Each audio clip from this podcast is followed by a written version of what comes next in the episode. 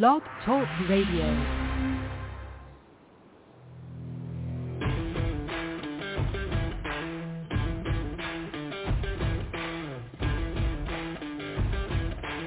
The following broadcast is brought to you by the iGolf Sports Network. Golf Talk Live is sponsored by the iGolf Sports Network and Golf Tips Magazine. Here's Andrew to tell you more about our sponsors. iGolf Sports is a live stream broadcast and media production company providing quality programming designed to attract the golfing enthusiast. And Golf Tips, the game's most in-depth instruction magazine, including reviews on the latest equipment, tips from top teaching professionals, all designed to help you improve from tee to green. Welcome to Golf Talk Live with your host, Ted Odorico. Join Ted each week as he speaks with some of the best in golf. This week's special guest will join us a bit later. But first up is another great discussion on Coach's Corner. So let's introduce tonight's Coach's Corner panel. All right, good evening, everybody, and welcome to uh, Golf Talk Live. I'm your host, Ted Odorico, and we've got a great show for you tonight. Uh, we're going to be joined here in just a moment uh, for another great discussion on the Coach's Corner panel. And then a little bit later on, I'm going to be joined by two uh, individuals from golftrainingaids.com. Uh, slight program change, though.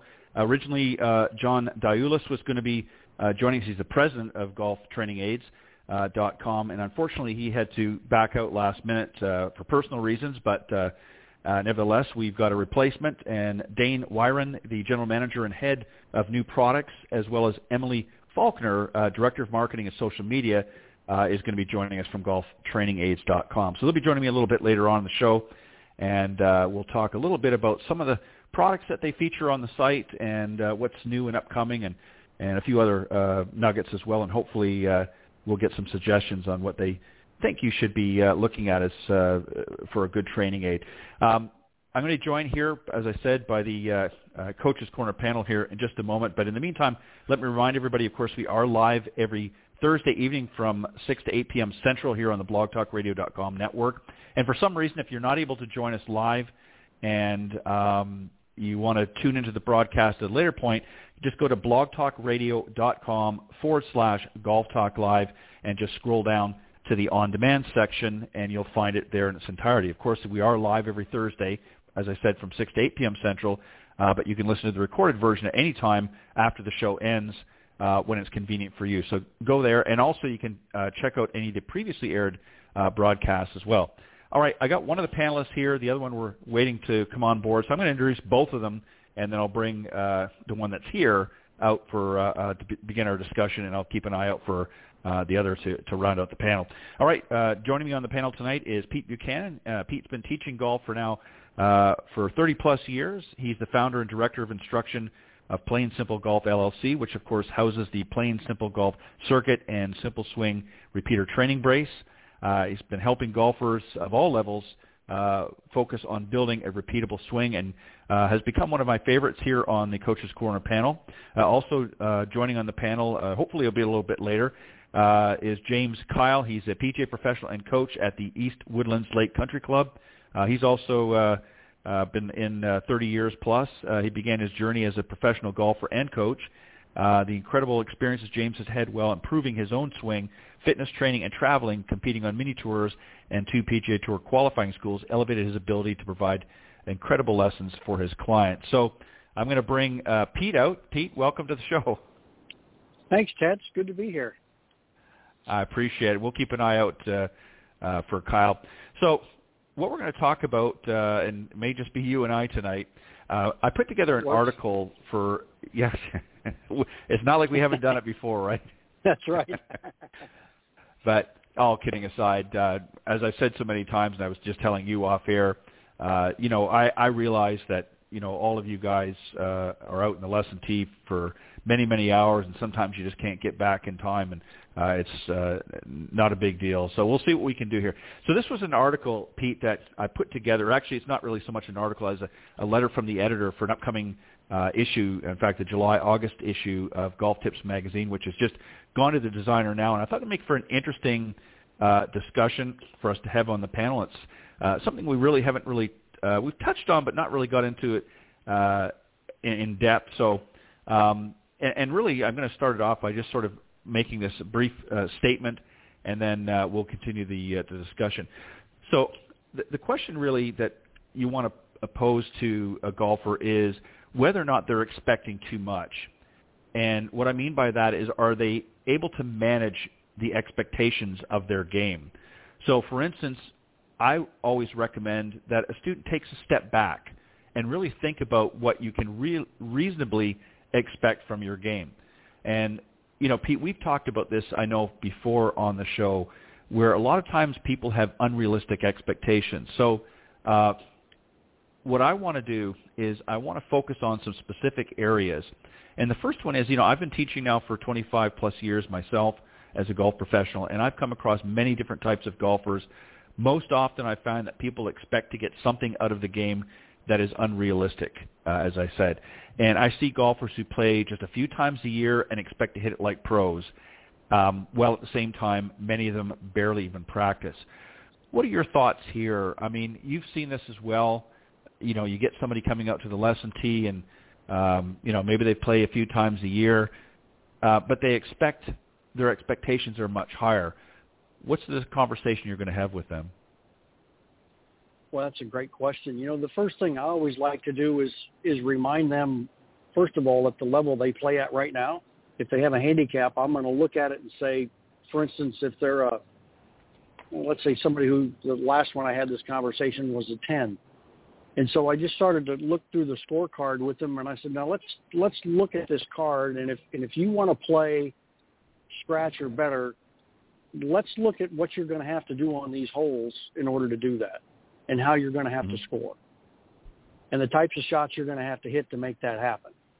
And so I get them to start to look at each hole and, and try to try to talk them through a round and and see usually what happens is they're they're looking at that and say, huh, I'm not sure I can do that. I said, well, I got news for you. You can't do that right now. And I said, you've got to devote more time in these specific areas, first of all, and then you've got to devote more time overall to your practice for you to be able to get down to that level. And I said, you know, those players that you're watching on TV do this for a living. And I said, if you took your own profession that you're in and gave yourself a handicap, you'd probably give yourself a pretty good one or you'd probably be in another profession. So if you look at the time you devote to that, and now let's look at the time you're devoting to golf, well, let's see where our expectations have gotten a little bit out of kilter here. So I think that's usually where I'll start to go with the conversation and, and see how it goes from there. Yeah, and that's a really great point because, uh, again, you want to look at the results that the player has uh, made, and, and obviously the best place to start is on the scorecard you know, what do the holes look like? How many, you know, how many pars have they made? Have they made any uh, birdies uh, or, or uh, how many bogeys they've made? And then you start isolating it hole by hole and looking at it. And there, quite often you can find many strokes. Um, and, and I find, you know, really where most people get into trouble is even on par fives. You'd think most people on par fives are going to at least score par. Um, they may not birdie it. They're certainly not going to eagle unless they're a strong player. Uh, but you think they're going to at least par. And I've seen some people come off not even a long par five with an eight. And, you know, I, I look at it and I say, okay, well, what are you doing here? And the first thing that they've done is right off the tee, they've lost a stroke or, or so. They've hit a bad tee shot. It's gone off into the woods or it's gone into an unplayable lie. So now they're, you know, now they're shooting three. So right off the gate, they're already behind the eight ball, and they barely even got up the fairway. So I think you're exactly right. I think looking at where they can uh, save some strokes, look at their scorecard, and break it down and find ways that they can uh, in areas. If it's a short game that's really letting them down, okay, that's where we're going to focus on. If it's a matter of them not getting the ball in position, then we're going to look at okay, let's what do we need to do to get it in position? It may be their ball striking. It may be just the fact um, that they're they're trying too hard to hit it. You know, I see a lot of players out there just trying to murder the ball and it's going all over the place. So I think that's a great point that you raise, and I think that you have to really isolate and look at um, what the results of their round is, and then sort of work backwards from there. So some great points there. Uh, I, I did get a message, by the way, from James, and he's running a little bit behind. Hopefully, he'll be able to join us. Um, so we'll continue on you and I. So here's something else, Pete, that I think that we often see, and, and again, I think we can relate as as golf professionals. You know, the first sign of a bad shot, um, they lose their temper, uh, and the round is likely going downhill from there. So, if most golfers learn to manage their expectations, I think they would enjoy the game more and probably play much better. And, and that's the thing is, right away, you know, we all hit bad shots, right, Pete? And but right away, they've turned it into a situation that when they hit a bad shot, now emotions start coming and they're they're angry, they're frustrated, and they're bringing it in. Give us some thoughts here. Uh, again, I know you've seen this many times. What do you? Uh, again, let's go to the discussion. What discussion are we having with the player that you start seeing these signs? Well, you know, you have to let them know that one shot's not going to kill the round. I mean, you know, you mm-hmm. can have a bad shot off the tee and make a 30 footer and you just made up for it. So you can't let yep. one shot get to you when if if you're going to shoot you got 85 shots today, you can't let one of those 85 get you down.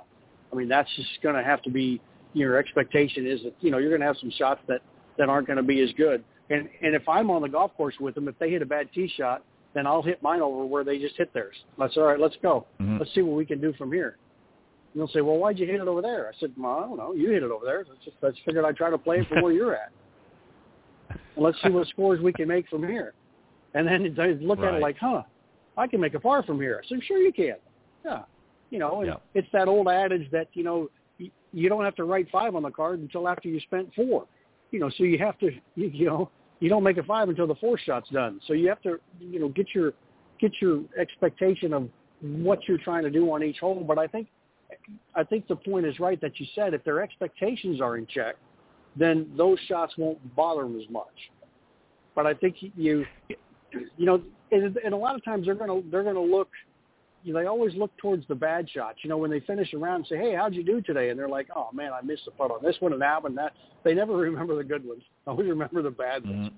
And so, you know, you got to get them to to understand there's some good shots out there too that you need to be aware of because those are what's going to help you get those scores intact and, and keep you going throughout the round. Yeah, and, and you're right. I mean, more often than not, I mean, obviously there's some exceptions to the rule, but more often than not, they've hit a lot of really good shots.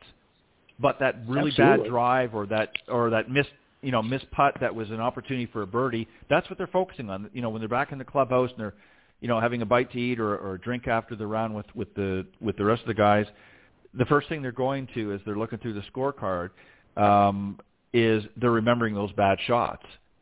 And the unfortunate part is when it comes time to the next time they're playing, they're still remembering those bad shots.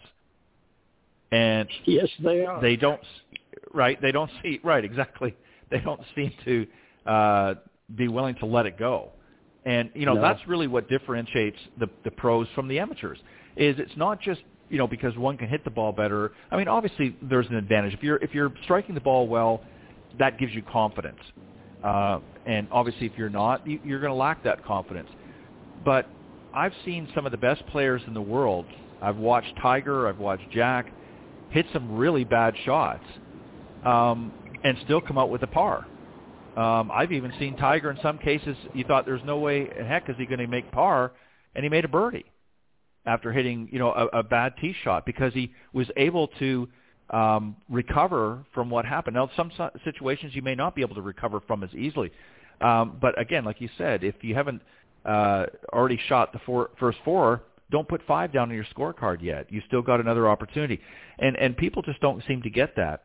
The other point, uh, the next point I want to talk about is we know that golf is is probably by far one of the hardest games. I mean, uh, it, it is difficult. There's no doubt. Um, so, given that understanding, why should our expectations be high if, uh, as I mentioned at the very beginning, if your commitment to practice and play is nominal? So, you know, if you're not playing very much and you're not even practicing, then why are you down on yourself?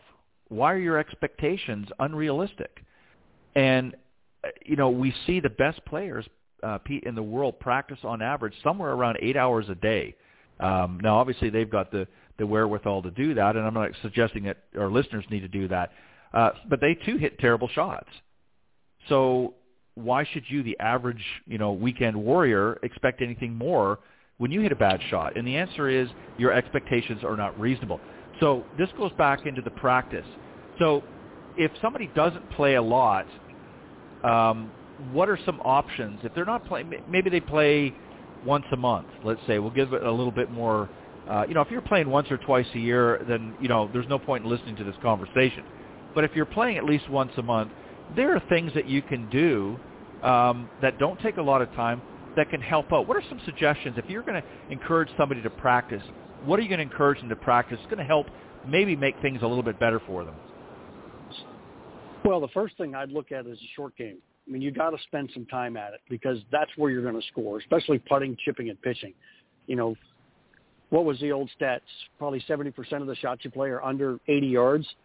And so yeah. you've got to get to where you can play those shots first. That's that's where I'd suggest they go. Even if it's just putting, putting can save them, you know, a ton of strokes right off the bat. So the short game would be the first place I'd start, and then the second place I would be is, you know, put the ball off the tee in play, and it doesn't have to be mm-hmm. the driver all the time. Just get it in play. Right. You know, go out and play around, and I want you to hit six irons off every tee box on all the par fours and fives.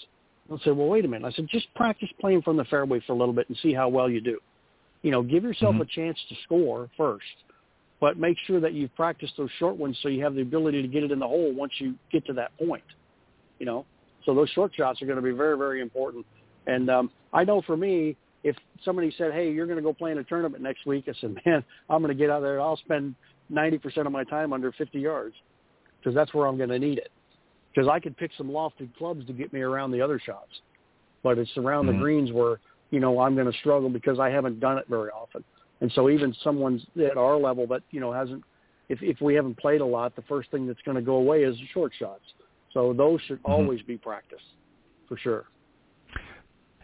You know, I can remember, and, and actually I had him on a guest, and I, I mentioned this when he was on the show, but Wally Armstrong uh, years ago was on the Golf Channel, and I've actually mentioned this besides when he was on and he went around, played three holes, a par three, par, par four, par five, and he went around with nothing but a seven iron, a pitching wedge, and a putter, and ended up shooting one under par.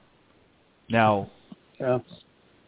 that just goes to show you that it's really, as you pointed out, it's about keeping it in play, um, and not necessarily the long game. Now, you know, we always hear, and, and it's exciting to watch. We always hear, in, uh, especially on the men's tour, and now even in some instances in the ladies' tour, um, we're seeing some big bombers. We're seeing some really long shots, and the courses certainly have gotten longer over the years, and uh, it, it does give you some advantage if you're accurate.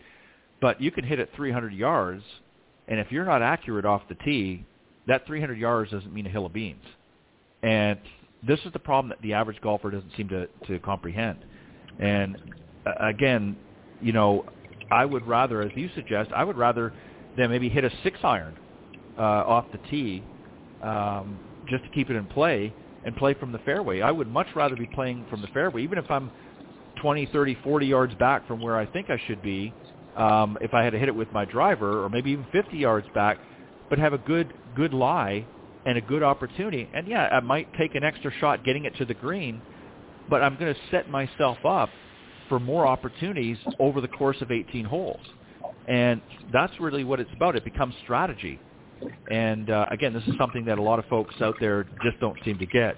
And I'll be honest, I mentioned to you off air that you know I'm uh, tomorrow I'm heading up to Pinehurst uh, for a short little uh, golf junket, if you will, and I'm going to do that. I'm going to play smart. I mean, obviously I can play a, a good ball, but I'm going to play smart. I'm going to go up there because I've never played uh, at Pinehurst before, so I'm not used to other than what I've seen on TV. I'm not used to the uh, uh, the courses and that, and I'm going to go up there and I'm going to play smart. So if it means, hey, um, if the driver's not working to the best of my ability that day, then I'm going to dial it back and maybe hit a hybrid off the tee. Uh, I just want to get it in play. So this is something that I think I, I really want the the amateur golfers out there to to take note is you don't always have to bomb it out there the smarter play is just to keep it in play. Um, the next one also, uh, I think something that they should consider uh, about their game is um, you are not not the same player on the range that you are on the golf course. Um, and why? Well, because there's no pressure on the range. Um, so don't be the golfers that I don't understand, you know, why I played so badly I was hitting the ball pretty, you know, pretty great on the range.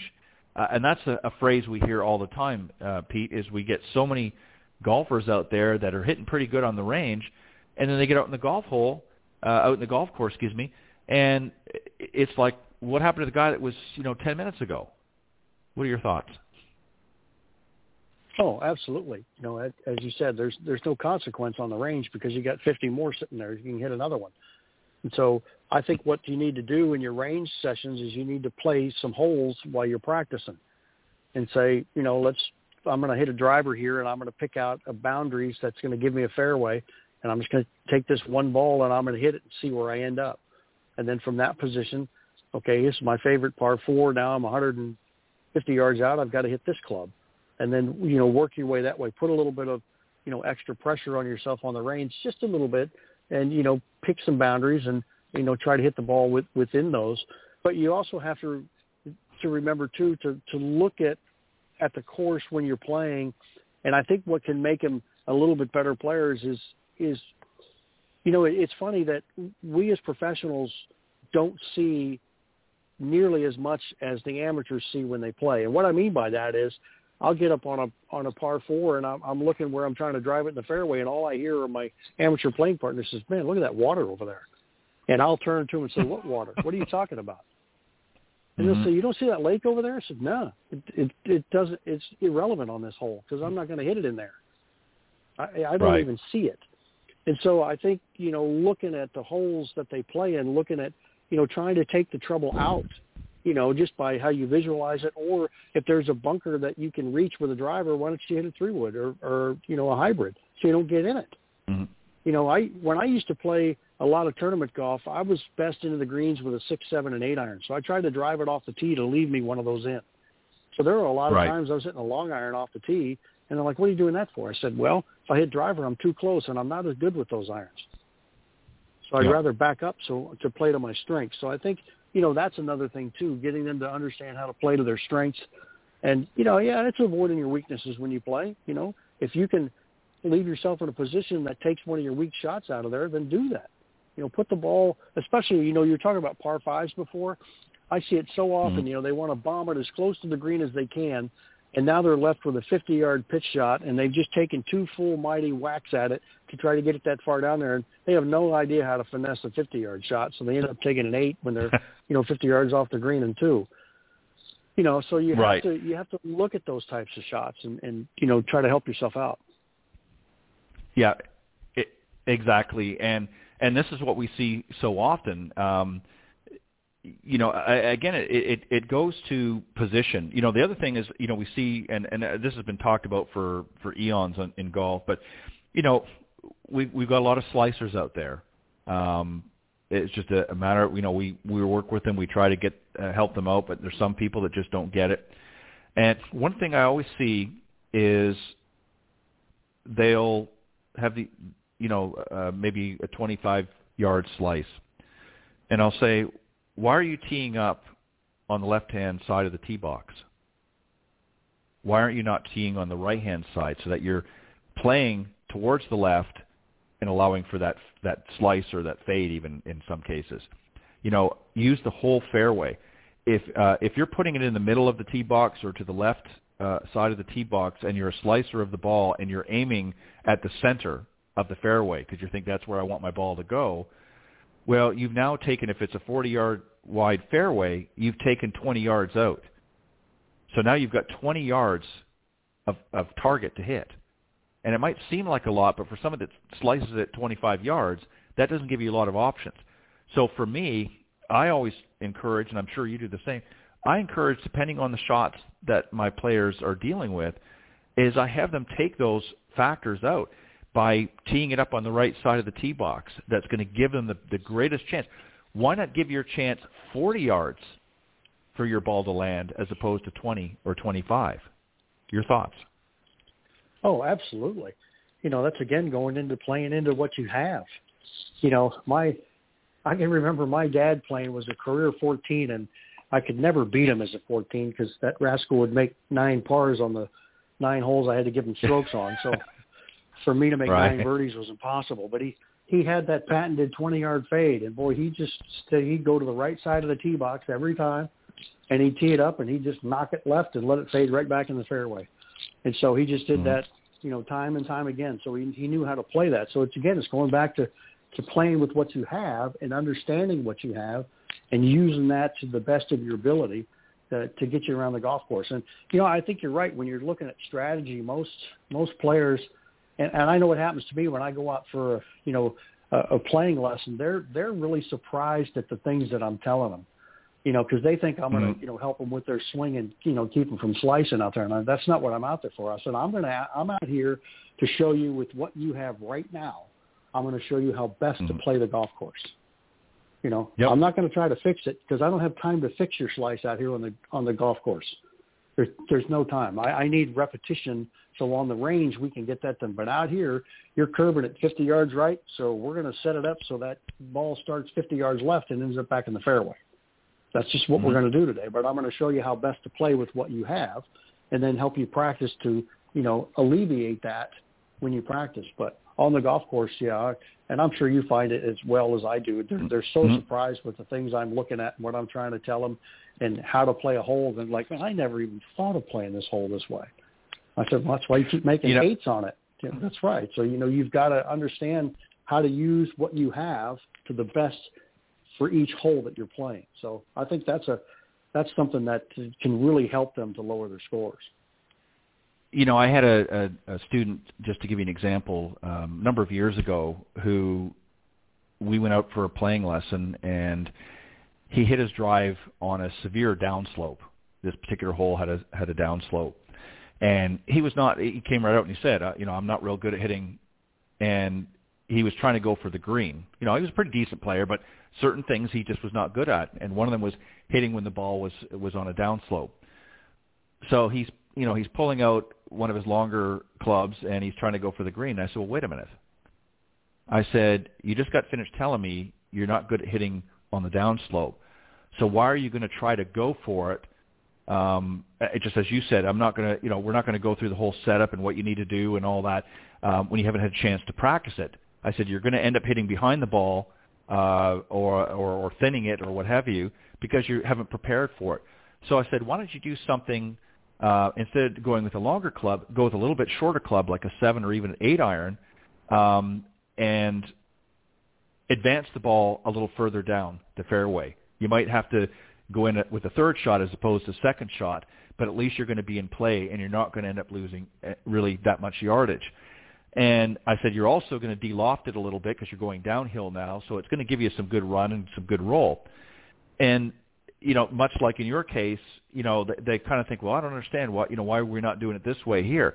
And it's because we don't have time. In a playing lesson, it's there to see what they're working, you know, see what their situation is and work with what they have. And then let's take what we examined on the golf course and now go back to the range and say, okay, here's – this situation, here's this scenario. Now we can work on some of these things uh, under, you know, uh, uh, you know, ideal situation, uh, ideal circumstances. Excuse me, um, as opposed to trying to repair something out in a playing lesson. And uh, again, it goes to for the player to really understand their game. And once they understand their game and what they what tools they're taking to the golf course that particular day, um, once they understand which tool to take out of the toolbox at any given time, their rounds go so much better. And if they're flailing and, and you know waffling all over the place, they're never going to improve, and that's just fact. Um, so it, it's just interesting. I've had similar situations, as I'm sure as you have, uh, where people are just not in their comfort zone and they're still trying to do some pull off some funky shot that's just not going to happen because they haven't practiced it and it just does not make sense. Um, you know, the old definition of insanity. So uh, it seems to apply in, in this particular case. So, uh, so what can we do to change things around? I think first step is, uh, Pete, is for them to really think long and hard about what kind of practice they're willing to put in. Um, so if you don't have the time or desire, as we said, um, and you mentioned about really working on your game, um, they just can't expect to get out there and, and light it up on the golf course. Am I right? Oh, absolutely. There's no question. You know, and and you are right. I mean, golf is, you know, I've always said I don't think it's very difficult to to you know hit a golf ball and make some good contact, but it's hard to score. There's a lot of things that mm-hmm. go into scoring in golf. And so it's it's much more difficult to score because now you've got different situations. And so you have to be able to understand those situations and how they fit what you do in order to best get into to you know making the scores that you can make. You know, I I always used to say to all the folks, I said, you know, a double bogey, which is two over what you normally shoot, is a bad shot followed by a dumb one. And so mm-hmm. you just have to make sure that you know if you hit a bad shot, you know what's the recovery, just like you said. And a lot of times it's not what they think, but it's just putting the ball back in play, and, and they they're amazed at how well they can play from there. But yeah, I mean the expectation of of what you can do based on, you know, especially nowadays when you when you follow um, you know, I've I've had the opportunity to to work with some pretty high level players, and when you follow what they do on a daily basis, from how much golf practice they do, how much they work out, how they eat, how they conduct themselves, I mean, it's just it's so different from what everybody else is doing. So to to think you can, you know, you're you're sitting at a ten, and all of a sudden, you know, tomorrow you're going to be a you know a tour player. Uh, you know, there's some there, there's there's some reality in there that uh, is going to need to bump into you a few times um, before you're going to be able to get down that road. So, you know, and and it's just they they do it and, and they're so fit, they're so strong, you know. And I had a great conversation with a guy last night. I said, you know, you you're making moves now that a tour player makes, but you just can't do it at their speed. They can do it. At, yeah, you know, they can swing that golf club 20 miles an hour faster than you can. It's not that you can't make the same movements, but because this is their living and this is what they do all the time, they're going to be able to do it at a faster rate. And so they're going to drive it further. They're going to. It's just it's just different. But you don't have the time to get to that point right now. But let's enjoy where you are because you can hit straight, solid shots and understand what those shots can do for you. And then by taking the short game on, you know, you can get to where you can really score really well out there. I think they just have to understand, you know, what it really takes to be that type of player. I mean, it takes a lot, you know. Yeah, and I, I well, and it's like I said. That, Sorry, go ahead. Well, the other thing I was going to say, you ought to have all the knowledge I have and still miss shots. You want to talk about frustrating? Mm-hmm. You don't get to get frustrated because I have all this knowledge and I still miss hit them. So you haven't spent enough time to get frustrated, so you can't get frustrated with your shots. Right. I had you know I had another student years ago um, when I was uh, still back up in Canada, and and uh, you know he he played hockey as a junior and that, and and um, you know he couldn't understand why his his golf game wasn't that good. He said, you know, I've always been pretty athletic and played hockey and stuff. And I said to him one day, and I knew him well enough to say this. I said, I said, uh, I think you played a few times without your helmet, didn't you? And because he couldn't understand. you know, he couldn't understand. Yeah. I said, I think I think you hit you got hit a few times without your helmet, and uh, you know. But the the point that I was trying to make is that they they don't stop and think. They you know they get out there and and like I said, they get out in the, the driving range and they'll you know hit a, a few good shots and they think, okay, great. You know, I'm really striping them well out here on the driving range. Now I'm going to go out on the golf course, and then it's like you know the old saying, the wheels fall off the bus, and they don't get it and it's because they're they're not you know they're taking their time on the range. They're thinking about they're strategizing what they're going to do. Okay, I'm, I'm aiming at this target over here. That's it. But when they get out on the golf course, they got this wide open fairway, and instead of going back to that target, you know, Nicklaus always talked about. You never heard Nicklaus talk about, well, I'm going to work on my ball striking technique. He always said, I'm going to warm up, and I'm going to think about where I want to position, where I want to, what position I want to get into. If you ever hear him explain a hole, he'll always talk about, you know, I wanted to leave myself such and such, or I wanted to put myself in that position here. And it was always about, it was a thought process, and it was about strategy. You never heard him, even at the beginning of the season, he said, you know, in, in Golf My Way, he talked about how at the beginning of the season he went out there, and it was really a warm-up, and it was just a, a feel and a practice session. But it wasn't about, um, you know, necessarily technique or that. And I'm sure he, over the years, had to tweak a few things here and there.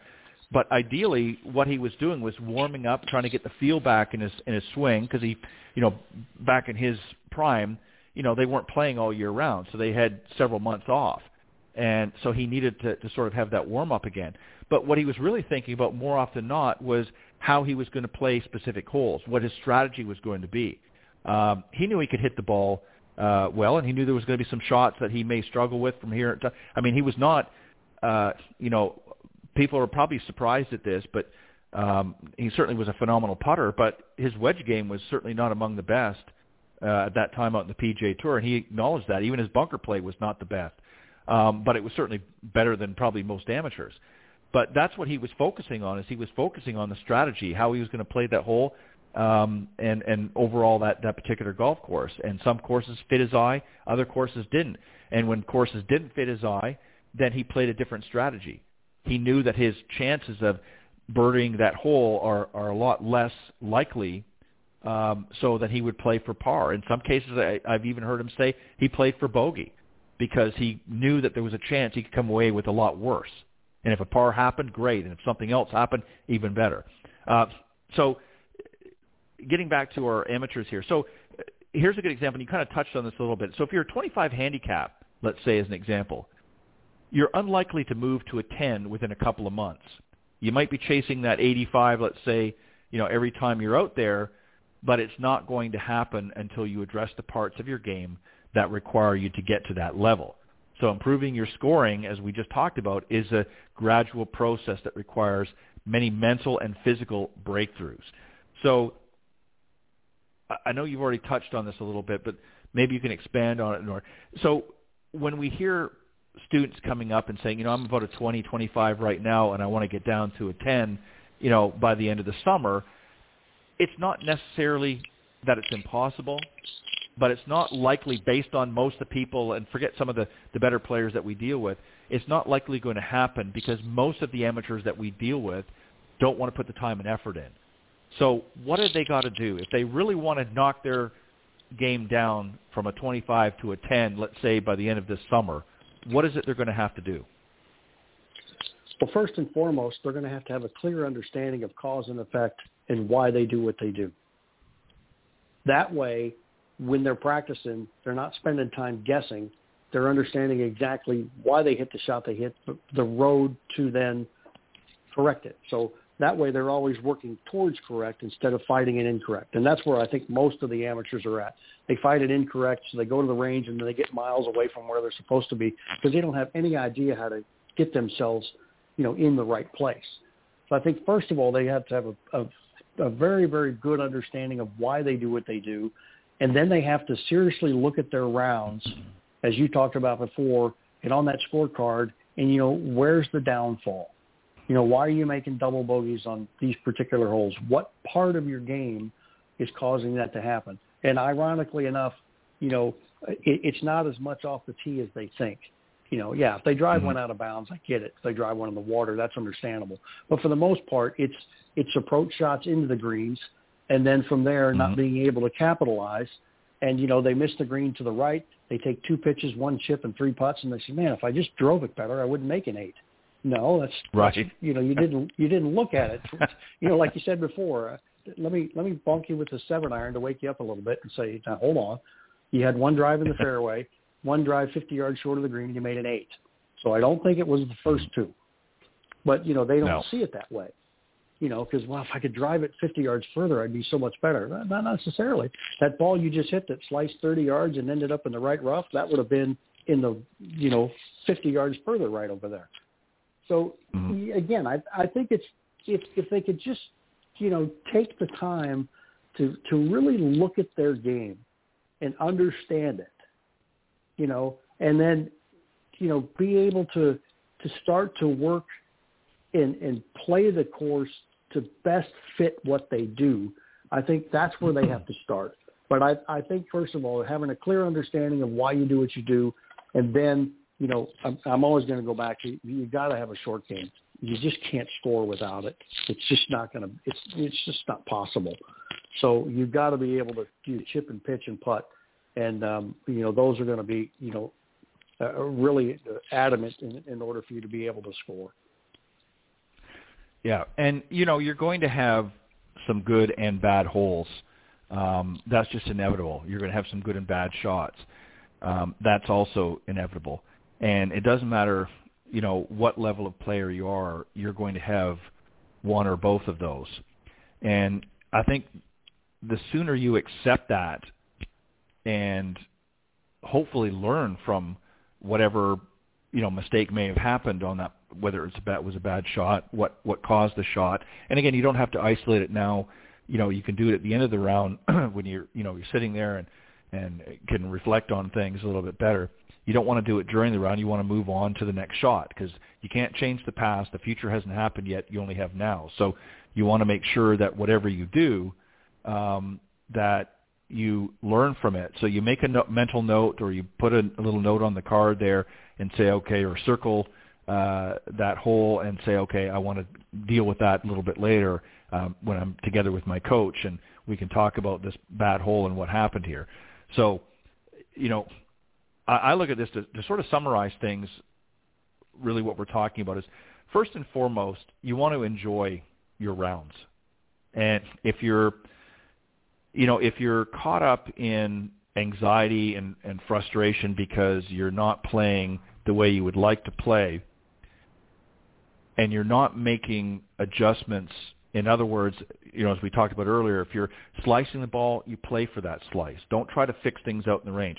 It's a great game. It's a great opportunity to get away from everything and spend some time outdoors. So enjoy those rounds and then analyze things after when you're off the golf course, and and I said maybe make some notes uh, while it's still fresh in your mind, and then go have that discussion with your with your professional. Um, and I think obviously first and foremost, just take a hard look at your game and really think about if you're willing to put in the work to get better, right, Pete? Because I mean, if they're not willing to take a hard look and say, okay, I want to get from that 25 to 10, um, but you know, I, I don't know what my commitment level is going to be then you're really talking nonsense, in my opinion. Uh, what do you think? Well, yeah, you're absolutely right. You know, it, and you know, just looking at a 25 to a 10 too, going back to the scorecard and explaining to them, you know, to go from 25 to 10, you know, these particular shots are, that that you're playing are going to have to improve. You know, and then if you're going to be a 10, you know, there's going to be so many holes that if you miss the green, you got to get it up and down. It's paramount. You have to get this up and down. Yep. How many times have you done that as 25? Well, not very often. I said, well, you know, those are things you have to look at. So yeah, I, I think, you know, that it it's sometimes tough to to swallow that that pill, I guess, to, to accept the fact that you know you're going to have to practice if you really want to get better. Um, it just doesn't happen overnight. Golf is one of the most unique games in the world that you know you have to put the time in in order to get mm-hmm. to where you want to want to be. And you know, I just don't think they they understand how much time that takes. And if they're not willing to put that time in, then you have to accept where you are. But even with that, okay, accept the level you're at. But let's go out and show you how to best play with that level. Because there's some mm-hmm. things out on the golf course that you can do that are going to make you better than where you are now but you have to learn how to play within what you have. And you also have to remember too, your handicap is when you play your best rounds, not your worst rounds. It's the average right. of your best rounds. You know, so right. you know, some they get out there and they don't quite shoot their handicap on a day. I say, well, wait a minute, you only one off it. That's pretty good. That's like me shooting one over. That's pretty good. Right. You know, yep. that's what your yep. those are your best rounds. You know, so you got to understand, you know, what that handicap means too. But yeah, I I, I think you've nailed it on the head. I mean, the, the expectation is just over the moon, and and you you have to bring that to some reality. You know, there's just you got to be realistic in what you're doing. You know, and and I think too for a lot of players, um, as we've said, they focus on the physical part of their game, and really there's a lot of uh, emotional uh, invested in in how you play as well. If uh, and you bring a lot of anxiety. I, I mean, I see people coming all the time bring a lot of anxiety to the golf course because they're thinking about the past. They're thinking about bad shots before. And you know, something else I wanted to add uh, here too that really should be mentioned is, you know, with today's technology, there are so many great apps and process out there that allow you to actually track and monitor various different shots. So, for instance, your stats, you can now uh, monitor that while you're playing. uh, with really doing very little. Most of them now have uh, devices in that that uh, either attach to the golf club or what have you, um, and will actually monitor uh, certain things. So now at the end of your round, you've got this nice uh, digital imprint, if you will, of how your round went, how many putts you made, how many times, you know, how many greens in regulation. So now you can go back and, as you said a moment ago, with that 25 to, to 10 handicap, they're trying to inch down there. Now in in real time, you can see what area specifically that you're struggling with. If if you're, you know, if you're um, three putting a lot of your greens, there's a way you could probably save many strokes by working on your putting. And no question. I, you know, and so with a lot of these apps that are available out there now, you can gather that information, and the majority of them, not I won't say all of them, but the majority of them now take it a step further, and you can actually, if you're working with a coach or, or a teacher professional, um, they can actually get access to that information in real time as well, so that the next time you, uh, you know, get together with them uh, for your next lesson, you can review some of that. They've already got it. They can actually, more often than not, they probably already reviewed. You can send them a quick message and say, hey, you know, I just played this Saturday. Here's my, you know, you've got my stats when we get together next Tuesday, we can talk about my round. And most coaches are going to do that because they want to see where you're flailing because you look pretty good when you're with them on the lesson tee, but then when you're going off playing by yourself, it's like everything's gone out the wind. So the other thing too is, you know, Pete, is every round is a chance to elevate your game. Uh, so certainly don't expect greatness each time you play because um, it's not going to happen. Uh, you can certainly play well and you have opportunities to, to score well and, and do well, but there's going to be some ups and downs, as we've said. Uh, unreal, unrealistic expectations are also uh, a golfer's worst enemy, and, and that's really what we're talking about here. Um, we've seen this so many times, uh, you know, with students throughout the year that they just come out there each season. I know it's going to happen again this season. They're all going to come out and they're going to get out to the range. They're going to hit some good balls, after they warm up for a little bit and they're going to get out in the golf course and it's going to fall apart and they're not going to understand why. But meanwhile, for the last several months, they've been sitting, you know, in the La-Z-Boy chair or on the couch watching something else or doing some other activity, um, and they haven't put any effort into the game and they can't figure out why they haven't improved from last year. Because last year they finished pretty good, right? Yeah. Yep. You're absolutely right. Yeah, it's it's it's you know, it's it's hard sometimes. I think, um, you know, especially early on when they when they're first coming out because they they haven't done a whole lot, um, and sometimes mm-hmm. you know it, they they come out of the gate and they play pretty well, um, but you know yep. it, it it doesn't last. Uh, and I usually say, well, it doesn't last because now you start thinking about it, and now now it all right. goes to south and sideways. Um, but you have to think about the right things, you know, because um, they, you know, I, in, in talking about just hitting golf balls, you know, I, I was talking to some of my my young juniors who are getting pretty good, and they said, "Well, what's the difference between you know our game and your game?" And I said, quite honestly, about three million balls.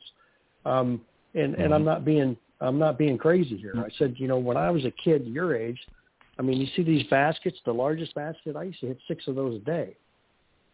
Yep. You know, and they're like, you got to be kidding me. I said, no. I mean, I wanted to be the best player I could be, so I figured I better practice because that's the only way I was going to get there. I had to make sure that everything I did on the golf course was second nature. So I didn't have to mm-hmm. think about it. So I had to pound enough balls so I didn't have to think about what I was doing anymore. And so I think that's where I think that the misconnect sometimes is they don't realize just how much time they have to put into it. Um, you know, because some of the other sports, team sports they play, they can get pretty good, but you know somebody else can make an error and you score. Well, that doesn't yep. happen in golf. You make an error, that, oops, you it's your own fault. So it's a, it's a little bit different scenario to put them in, but you know I think you're right. I, it's just it it's it's a tough it's a tough thing to do sometimes, but I think overall with with just the the so small percentage of players that can really break 80 in this game, um, they just have to really sit back and and think, you know, where are you, what are you doing, and then if they can if they can evaluate, you know, their own individual games and then be able to see why and where you know they're going off on the scoring. I, I think that'll help ease it a little bit, but I think it'll also help them to understand where they have to practice. You know, and on the other side of the spectrum, uh, Pete, is we see also a lot of golfers who do play a lot of golf, who do practice a lot, uh, and still don't seem to improve. And um, again, get frustrated. They can't understand why they're not getting better. And I look at what they're doing, and they're practicing uh, all of the mistakes. They're not, you know, they're practicing those same mistakes. So you can practice them a hundred times, um, but you're not going to improve until you isolate what the problems are. If it's a if it's a, an impact, you know, if the if the club face is not squaring up an impact, you know, then we have to take a look at that.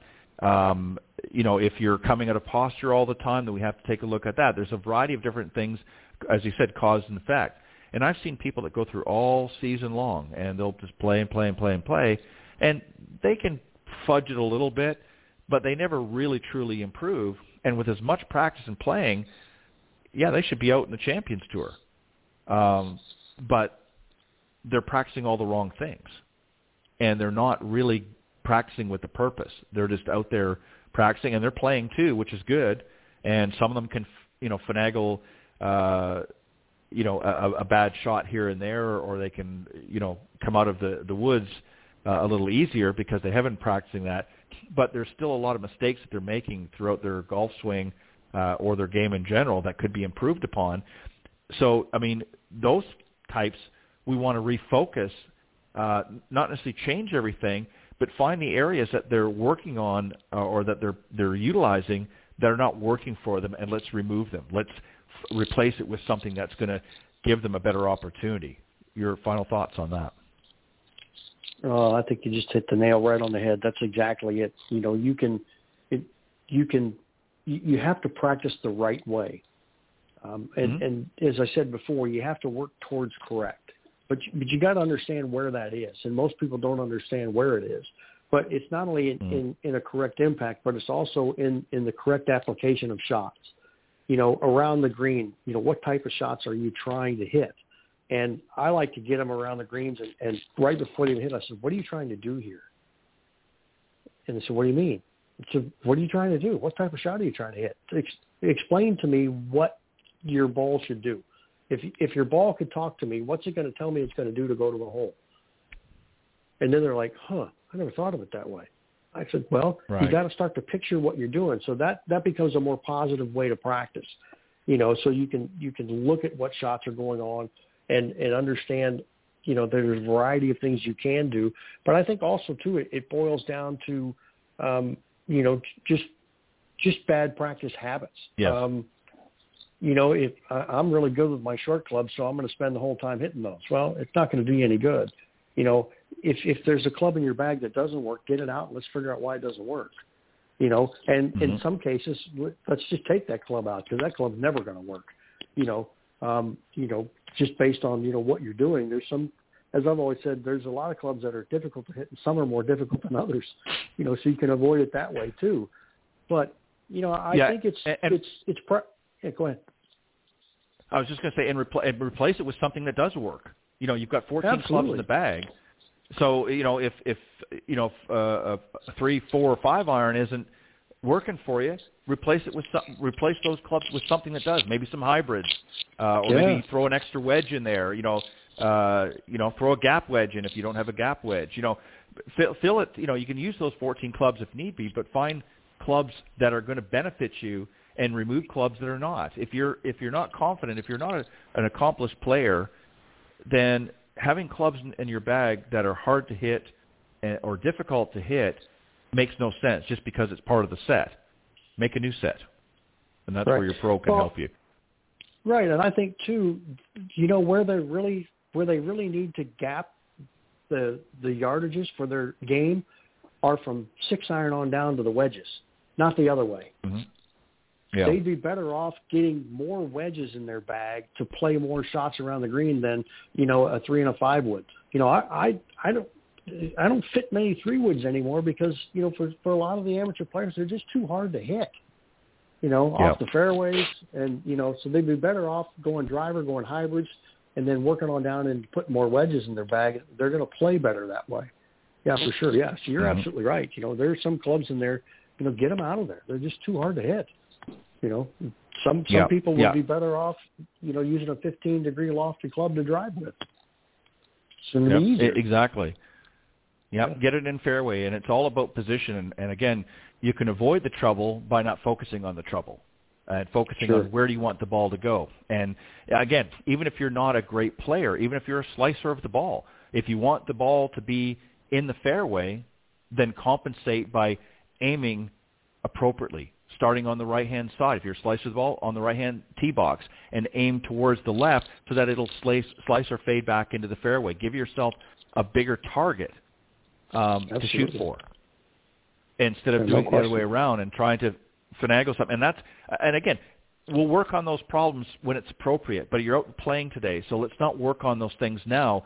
Let's play with what you've got, and there's a lot of things that you can do um, to make it a more enjoyable round. And that's really what it's all about. I think when people start having more fun, they're more apt to want to get involved and and practice uh, appropriately. When they're not having fun, they're frustrated, and that's why you see people hanging their clubs up after a short period of time because they just they get frustrated. But it's because they don't stop to think um, that there's a better way to do things. Um, Pete, I want to thank you for joining me tonight. Uh, regrettably, uh, James uh, did send me a message. He wasn't able to make it. He was running a little bit late uh, from the course and had a few uh, personal things he needed to take care of. So he just sends his apologies. But I think uh, I think you and I did a good job. I think we did. It's, it's, it's uh, we might have to go on the road. No, I'm just kidding.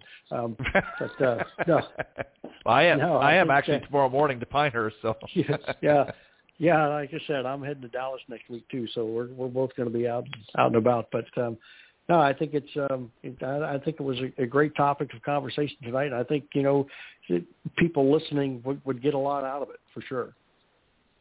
Yeah, I think so. It's just, and again, it's it, you know we want the expectations to be realistic. That's really what the whole conversation is about. I mean, there are a lot of different vari- uh, uh, factors that we talked about, but really, ultimately, that's what we're we're saying is be realistic. If you're struggling with parts of your game that need to be worked on, then pick the appropriate time to work on that with your with your uh, teacher professional, or your coach, uh, depending on the level that you're playing. Uh, but be realistic. If you're not playing very much golf, you're playing a couple times a year, uh, or even just you know once a month. Um, you know, don't expect to move mountains. You've got to put the effort in, and there's lots of ways with today's technology and things that you can do that you don't have to spend an hour out at the range. There's a lot of things that you can do. Um, I mean, if not, if this pandemic did nothing for us, it taught us that when you get really, really bored, you can be creative. So, you Yeah, know, there were a lot of people in their backyards that had not big backyards, but they found ways of working on their golf game. And I saw, I talked about this last week uh, with uh, my guest. Uh, saw a lot of people putting up videos. Uh, you know, so um, it can be done. You just have to put the Yep. effort in.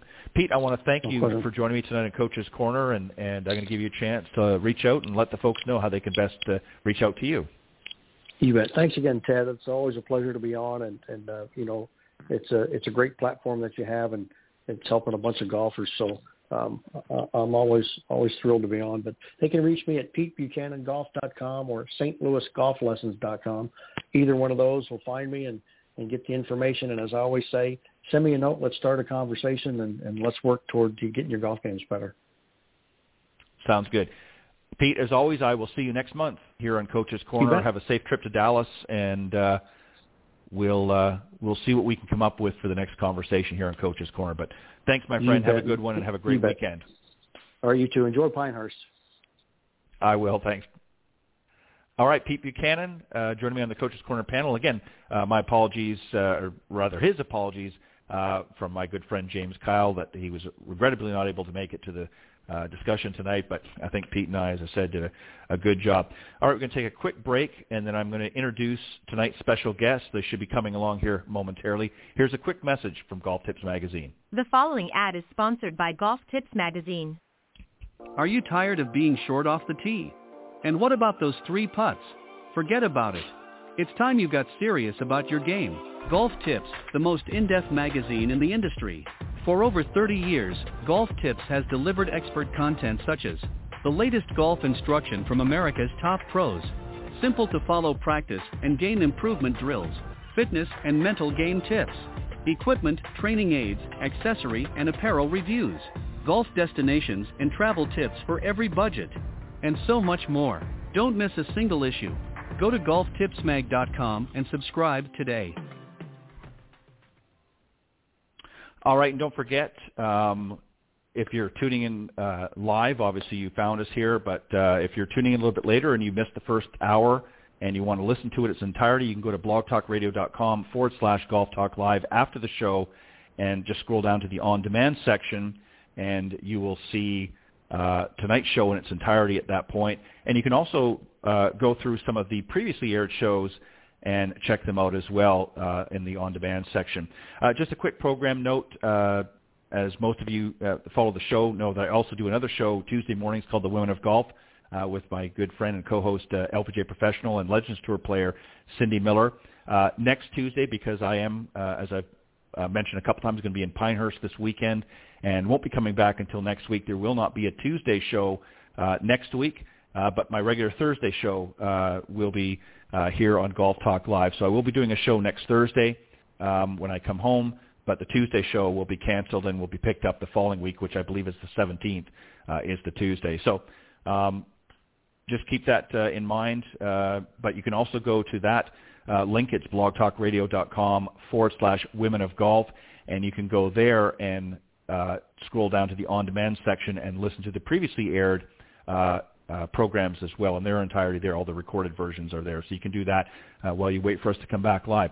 All right, I'm excited to be joined uh, by tonight's special guest. And again, a, a quick program note uh, that uh, John uh, Diulis was not, the president of golf, trainingaids.com was not able to join us tonight, but not to worry. I've got a couple of great guests that are going to be coming on. First up is Dane Wiren. he's the general manager and head of new products uh, is going to be joining us, as well as Director of Marketing and Social Media for GolfTrainingAids.com, Emily Faulkner. So let me welcome both of them to the show, and we'll uh, have a conversation about golf training aids.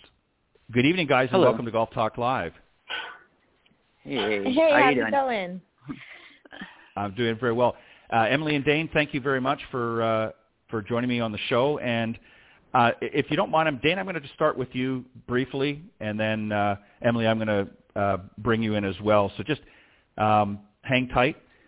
So Dane, what I wanted to do first off is give both of you an opportunity. Just talk about what drew you to golf to begin with. Before we get into the golf training aids and, and the business side of things, um, what was your first recollection or memory of golf? So I was, uh, I grew up in a golf family. Um, my my dad, when we moved to Florida in 1972, uh, was director of education for PGA of America, and uh, I grew up with the golf club in my hand. Um, you know, he was a uh, an avid collector and still has a, a large historical collection. And um, so golf is just something that I was around me all the time from day one. And my first memories were, um, you know, that were vivid memories were following along with my dad. And the rule was if I could keep up, I could come. so, you know, um, as a kid, I love I loved just taking a like I would just take a club and you hit it, and as long as and that that theme kind of continued on into my adult life that he always wanted to keep the pace of play, you know, fairly Mhm. fairly quick. Um, but uh, wh- when I was growing up, here, so we're here in, in in Florida, North Palm Beach, Florida, um, slash Palm Beach Right. Gardens, Jupiter. People kind of know that area, West Palm Beach. And um, he started uh, in the in the early '70s um, a golf camp. Uh, maybe it's maybe 70, uh, 76 or maybe it's mid 70s. He started one of the, the actually the first international junior camp that was values based. So a precursor to First Tee. You know, this is uh, this is down in Boca uh, at Boca Mhm. West Country Club, and we would stay there. Um, we had you know campers uh, that would come in. We stayed in the dorms at the school, and we lived golf literally from 6:30 in the morning. We'd get up and run or swim, and then we would go and we would do intramural sports. We would do golf all day. We would end the night by watching films and taking tests and you know talking about golf with all the campers and the staff that they brought in were uh, you know phenomenal instructors. I mean, world class instructors. Um, you know, Charlie Epps, mm-hmm. uh, Craig Shankland, um, a lot of guys that that came in uh, even internationally, um, and it was a great experience. So that's how I really got. I, I feel like that was my introduction to golf was with the PGA Junior Golf Academy in the 70s, and I lived golf for a whole summer, eight weeks. Um, it was great. That was my introduction, and and I have to just say one comment about that that that led forward in case you know we don't we don't cover it later, but but I ended up coaching at First Tee as a First Tee coach for you know four years, four and a half years or so, um, mainly because I enjoyed my experience as a camper so much and had so much fun right. as a junior player at camp that I wanted to be able to uh, impart that to some of you know the, the the players and participants at First Tee was just to share the joy and the fun of going out and playing. Yeah, and it, and it really boils down to well said. You know, that's what we want the experience to be in golf is fun. We want everybody to get out there and enjoy themselves. Um, you know, whether they you know are slicing it into trees sometimes. I mean, that's going to happen to even the best of us. Occasionally, we're going to hit some bad shots. But ultimately, we want them to have fun, and we're going to talk about some things that hopefully will help them make them a little bit better. Um, Emily, I want to go to you now. I'm obviously, and we can talk a little bit about that as we go along. Uh, obviously, you played uh, Division One collegiate golf and uh, had a successful career there. But let's dial it back a few years prior to that and go way back to your first memories of golf.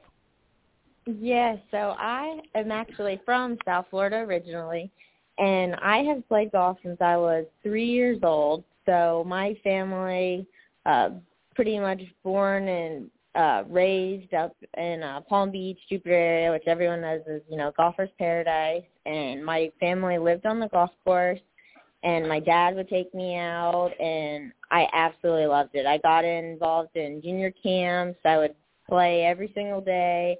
But since I could remember, probably around three years old, I've played and started playing tournaments about age five and traveling with my parents. And little I have a couple little sisters too and they got involved in the game. So it was like a whole uh family dynamic of us traveling. And I just loved all the people I got to meet. And so I've I've played for many years but I love the game. And everything it's yeah and you me. were Right. You were, as I mentioned, you were a Division One collegiate uh, golfer at uh, Florida Atlantic University, is where you played. Yes. And you had a successful junior career, which included twice earning the South Florida PGA Player of the Year honors. So you were quite an yes, accomplished player, and um, and and it's interesting because uh, at, before you came on, I was talking about uh, my Tuesday show, and we. Uh, the women of golf, and we we talked to a lot of the young up and comers on the Epson tour, which formerly was the Symetra tour, um, okay. And you know, many of them have gone through a similar uh, experience as you, is where they've started very young and then they got into collegiate, and now they're you know battling it out on on the bigger tours, trying to uh, uh, to play against some of the best in the world. And they all have a very similar story to yours. That they grew up in, around the game, whether it was their dad or or other family members that got into them.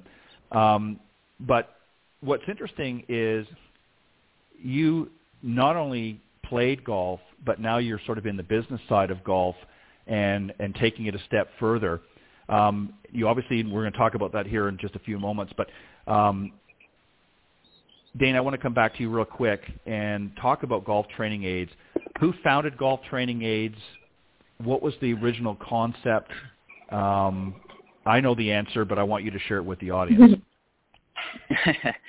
yeah, uh, again, when I say I grew up in a golf family, I'm I'm really talking about my dad. Um, uh, my uh, my dad's uh, Dr. Gary Wiren. He uh, he wrote the PGA teaching manual, which was uh, used to train uh, golf pros, uh, you know, to become golf pros. That was the the, the standard and and uh, the standard for PGA of America at the time.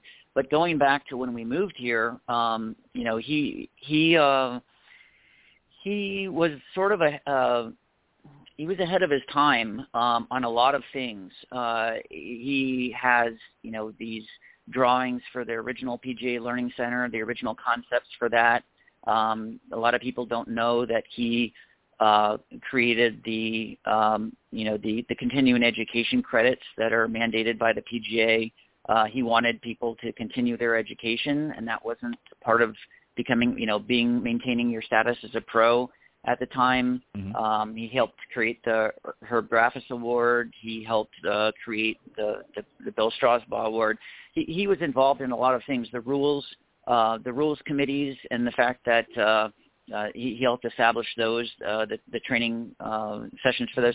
Anyway, he, he did a lot of things as a as a pioneer um, in the in the 70s and early 80s. Um, again, ahead of his time on a lot of things, but um, uh, he founded the company, and the way the way that the company actually started was he was tasked by the PGA of America in the 70s to go figure out how do pros teach, because again, this is pre-fax, you know, pre Right. Really pre anything. We a lot of mail and some phone calls and stuff, and he would travel to different sections: the Gateway section, the Met section, Pacific Northwest section, uh, you know, and and and find out what pros were saying and how they were teaching, and then uh, reported back to the PGA, and uh, um, then you know as director of education, and then later director of research and learning. He sort of tried to bring all this together, and he was the one that tried to standardize how we talk about golf instruction. Um, and along the Mhm. way, while he was talking to different teachers, he one of the things that he found nearly universally was that the better teachers tended to use products that were useful in uh, helping students understand uh, a concept, a, a swing concept, and, and to, to to understand a feel.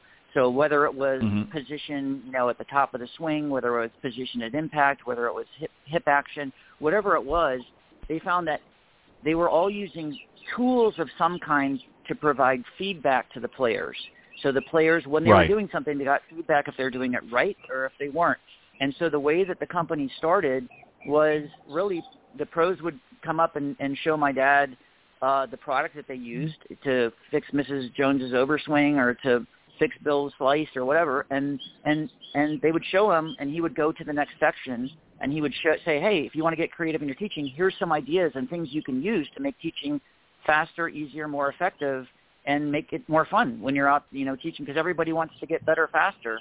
Um, and pros would call us, and that uh, carried on into the early 80s, and finally in 1984, we actually incorporated uh, as a, as a formalized the company and incorporated in 1984 to be the forum for the place where pros get their golf training aids. That's how it all started. Yeah, and and it's interesting because you're exactly right. I mean, as a as a teacher professional, you have sort of the tools of the trade, if you will, and you want to be able to articulate. Sometimes words are not enough. Sometimes um, the players, uh, and I'm talking about the amateur students and players, you know, need some sort of either a visual feedback or a feel um, to help them understand certain parts of the golf swing. So training aids have become very, very useful over the years, and there's been a variety of them, and there's, I mean, thousands upon thousands of them. Um, I mean, if you, I think if they'd probably circle the globe if you stack them end to end, how many have come out over the years. Um, but they've all played a, uh, you know, a, a useful purpose in for a variety of different parts of the game. So Emily, this brings me to you as as a serious golfer. I would certainly imagine prior to getting involved with golftrainingaids.com that you used a, a variety of training aids yourself to help your game. So what do you Yes. what did you look for? Okay, what did you look for when selecting a product for you to use personally? So when I was growing up, I probably started using training aids probably around age six, seven, and I've used plenty over the years. But some of my favorites that we still carry and I use for years, still to this day use when I'm practicing, is the Impact Bag. You know, founded by Mhm. Gary, Dr. Gary Wiren. Love that one.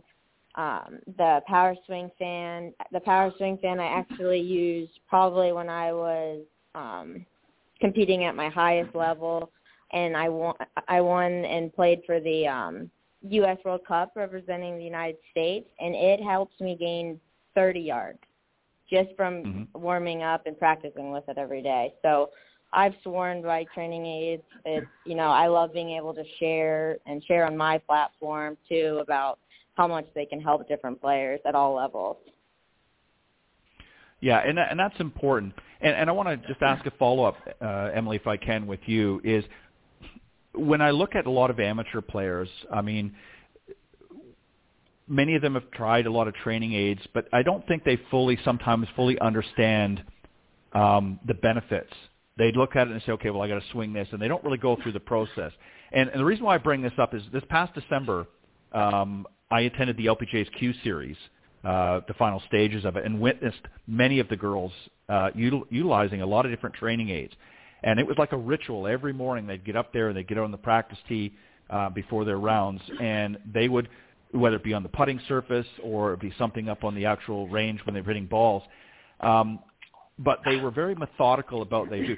I think sometimes a lot of um, amateurs go out and they purchase these training aids and they don't really fully under, uh, understand or grasp the purpose or understand how to use them correctly.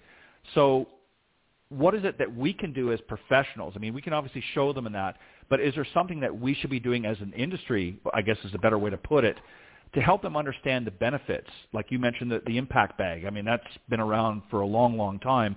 A lot of teaching pros have used that, and it's a very effective for feedback and also uh, for practicing.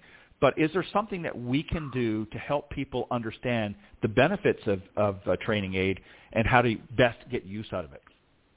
Yes, I think that's something uh, Golf Training Aids is definitely focused on as a company, even over the last year since since I started working for the company. Is I know growing up and uh, just you know when I hear about a certain training aid, I'll look at it and not have any idea what to do with it. I'll you know someone will be like, okay, this will help you. You you you may be able to hit farther, but you won't know how to set right. it up. You might really not grasp the whole you know concept of why you should be playing and practicing with this training aid. But I think something we focused on and I think it's really helped is, you know, creating a lot of different content and videos mm-hmm. and pictures to show different players and even pros, you know, have been sharing different photos and videos. But something like I focus on doing is creating 10 second videos just uh, here's the training aid, I'm setting it up, here's what you do, or this is how many times mm-hmm. you should, should swing or putt with it a day and this is what's going to happen. I think that's something, you know, that's really important. A lot of players too are visual um players mm-hmm. and that's something you know I've always uh relied on. I've worked with you know probably over the years, you know, numerous numerous pro teaching pros, but no matter what, I was always a visual learner and I always relied mm-hmm. on training aids to really take me to that next level. So I think that's something, you know, to have that content and really be able to explain um, through that is very important. And I think a lot of pros haven't been able to do that or at least share that with the different players. But I think that's very helpful. Right, right exactly. And I, I'm like you. I'm a visual person as well. And, you know, you, you can explain something to me over the phone until the cows come home. Um, but if I can't see it in an action, it's it's difficult sometimes for me. Not, I mean, as I've gotten a little bit older, um, it comes a little easier. But when I was younger, you know, it was difficult. If somebody said, "Well, you know, do this, do that," and if I couldn't see it in my mind's eye, I'd have a hard time following. Uh, and then once they showed me, it's like, oh, okay, now I get it. Um, Dane, I want to come back to you and, and talk about um, the overall vision of, of the company. Obviously, it's not just about selling training aids uh, as Emily pointed out, it's also about showing them how to use them effectively in that. Is your vision today still the same or has it changed? Yeah, um, I think it, I'm glad you brought that up because it, it, it touches on a point that's always been, I feel, a weakness in the training aids industry and one that we're addressing. Um, and so going back to, you know, talking about um, the use of the products – um, I'll just give you, you know, two examples that I'm that come to mind. Mm-hmm. Uh, we we sell a product called the the Pressure Board. It's uh, by Ted mm hmm and Ted Sheftic's mm-hmm. Pressure Board um, is designed to try and help players primarily like with irons. They're trying to when they come into impact get their weight left. You know, and if you've watched any yep. videos from like Martin Chuck or you know Eric Cogorno mm-hmm. or any of these guys that are that are teaching and, and, and great online instruction, you're going to find that that's one of the differences that better players have in order to have good impact conditions and, and compress the ball well is they're more left at impact than most amateurs and their divot patterns are more right. you know consistent and precise Um, so the pressure board, if you were to, it's essentially a, a teeter-totter board. So imagine a piece of plywood mm-hmm. with a, a, a, a, a board, you know, a piece of wood in the middle, and then it rocks back and forth slightly so that you know right. when you're going to go come into impact, you press the board left, and then you, you come in and, and, and hit your shot. That's a great example where if somebody just bought that and got it, they'd stand on it, they'd rock back and forth a few times and go, eh, don't get it. Or they'd say, okay, but but now what? Or what am I supposed to really be feeling? What's supposed to happen? When's it supposed to happen? And so, um, you know, Ted and his son Mark have done a, a great job with when you when you buy a pressure board, you get access and you watch all these videos of them walking you through the process of what the problem is, um, what the recommended uh, you know procedure is for using the product, and how you should uh, what you should feel and how you should use it over you know some period of time. So it could be week one, week two, and then and then with training aids, we were talking about feel. Uh, I remember mm-hmm. uh, Bruce Fleisher used to come in, and he always loved the swing guides because he'd, he'd say, you know, I get to the top of my backswing, and it always felt like I was a little laid off, or it always felt like I was. And the problem was, you in order to get the same feel every single time, it's going to change the way it feels now is going to change to the way it feels at some future point. So training aids will give you a precise way to know where am I, like for real, like where where am I at the top of my backswing. And so um, the feel part is really important. The training part is really important. And uh, that brings me to the other product, which is one that we're launching um, with a long drive champion, Maurice Allen. He's endorsing mm-hmm. a product that we have called the, the Power Swing Fan and that is uh, something that Emily mentioned before that added, you know, distance to her, uh, her drives and everything. And it's one of those ones where, yes, if you just, you know, if you swing it, you'll improve. You, you get better kinematics, you get better strength and sequencing, and less, you know, you're you're, you're better better at impact, and you're not going to throw it as much. But with Maurice, he's got a whole training program. So when somebody gets a power swing fan, they also get Maurice's training program. So so when you ask, um, you know, what are we doing like for the industry part and has our vision changed? I would say yes mm-hmm. because our focus used to be primarily we worked with golf pros because they were the ones that really just understood and, and got the products. But now with such good instruction online and so much access um, to people that can share content both on social media and on YouTube, there's so much there's so much more instructional content available, which is really helping I think the training aids industry overall because now people have a, mm-hmm. a better sense of what they should be doing with the products, and we certainly want to give them, um, you know, with uh, with every purchase, a program, a process, what to do when they get it, that kind of thing. That's definitely part of our vision going forward. Yeah, and and I think it, that's a great lead-in, uh, Dane. Thank you, because I'm going to ask uh, Emily, uh, being our social media expert here. You know, this is Emily mm-hmm. has been a a really has become a big deal for companies now. Is is the utilization of social media in order to get their messages across. So as a social media influencer, um, you've got you know close to 350,000 followers on Instagram, uh, and I'm sure uh, others on, on other platforms as well. But um, what have you found works best when promoting the products? Is it just a matter of hey, let me just show you how it's going to work? Um, utilizing the social media because I know you're doing that for golf training aids now. Um, what have you found works for you? uh, that maybe some of the listeners that maybe golf pros tune into the show as well, as opposed to just you know our amateur golfers. Um, what is it they could do by utilizing social media that could help get their message across that you found works for you uh, with golf training aids? Yes, of course. I think something that I've definitely found and just showing, you know, over the years how much things have changed over on social media. I think a lot of people were uh, definitely checked out YouTube a lot and there's, you know, very long videos explaining different trading aids, but with social media and how things have changed, it's a lot more focused on fun, you know, exciting videos to watch, 15 seconds, just explaining how to use it, just how easy a lot of these training aids are and really getting people to um you know really want to pay attention to your videos and also to something that we focused on is using different influencers and different pros with large followings, and we always set them up with different discount codes and links mm-hmm. to make it really easy to just go to our website, and a lot of different companies do that as well. And I've definitely found that's very useful and really easy for different um, people to check out check out our and website. Would, would, right, and would you agree too, Emily, that I think what people are looking for is is engagement. It's not just a matter of watching it, but they want to feel like there's a way that they can engage with the social media net platform or the company that that's representing uh, on the platform. So I think it's just important not just to throw a bunch of videos up, but also have them engaging somehow. Would would you agree with that? Exactly. We have a ambassador program and I set right. them up with all the codes and everything and I try to talk to a lot of the different uh people on the team almost every single day just so they feel engaged and they feel like they're part of something, which I think is very important instead of I see it all the time with different companies and you know they'll send over a link, "Oh, you can join our ambassador program." Try to promote, you know, the, our company, but really they'll never check back in with people after that.